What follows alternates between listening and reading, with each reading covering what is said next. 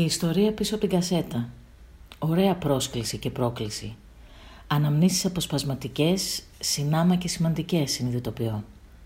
Βόλτα με το αυτοκίνητο του παππού, γεμάτο κασέτες, κυρίως λαϊκού ρεπερτορίου, εγώ στο πίσω κάθισμα, μπροστά ο παππούς και η γιαγιά, Χανιά, Αγία Απόστολη, Μαλάξα, να ακούω, να τραγουδάω, να βλέπω έξω από το παράθυρο μέχρι να με πάρει ο ύπνος.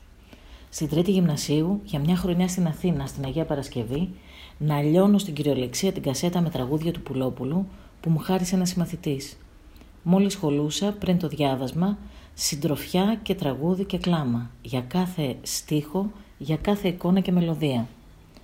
Στα οικογενειακά τραπέζια αργότερα, όταν έπιανα την κιθάρα μου για να τραγουδήσουμε όλοι μαζί, κάποιος πατούσε το ρεκ και έτσι έχουν καταγραφεί πολλές στιγμές με αυτοσχέδιες χοροδίες.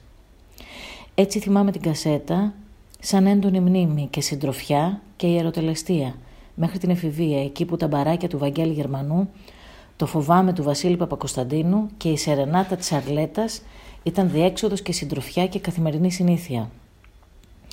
Αργότερα έπαιρνα σε κασέτα μουσικές του Γιάννης Σπανού, αλλά και του Κώστα Χατζηδουλή για να μελετήσω. Σε κασέτα έπαιρνα και από το στούντιο ό,τι ηχογραφούσαμε για να προετοιμαστώ καλύτερα για τις ηχογραφήσεις του καινούριου CD. Πότε έγινε η μετάβαση στο CD και δεν ξαναπήρα κασέτες, πότε βρέθηκαν τόσες κασέτες με σημαντικές στιγμές σε κούτες στο πατάρι μου, δεν κατάλαβα. Η ιστορία πίσω από την κασέτα με βάζει σε διαδικασία να αναζητήσω κασετόφωνο για να βρω το θησαυρό που έχω στο πατάρι μου.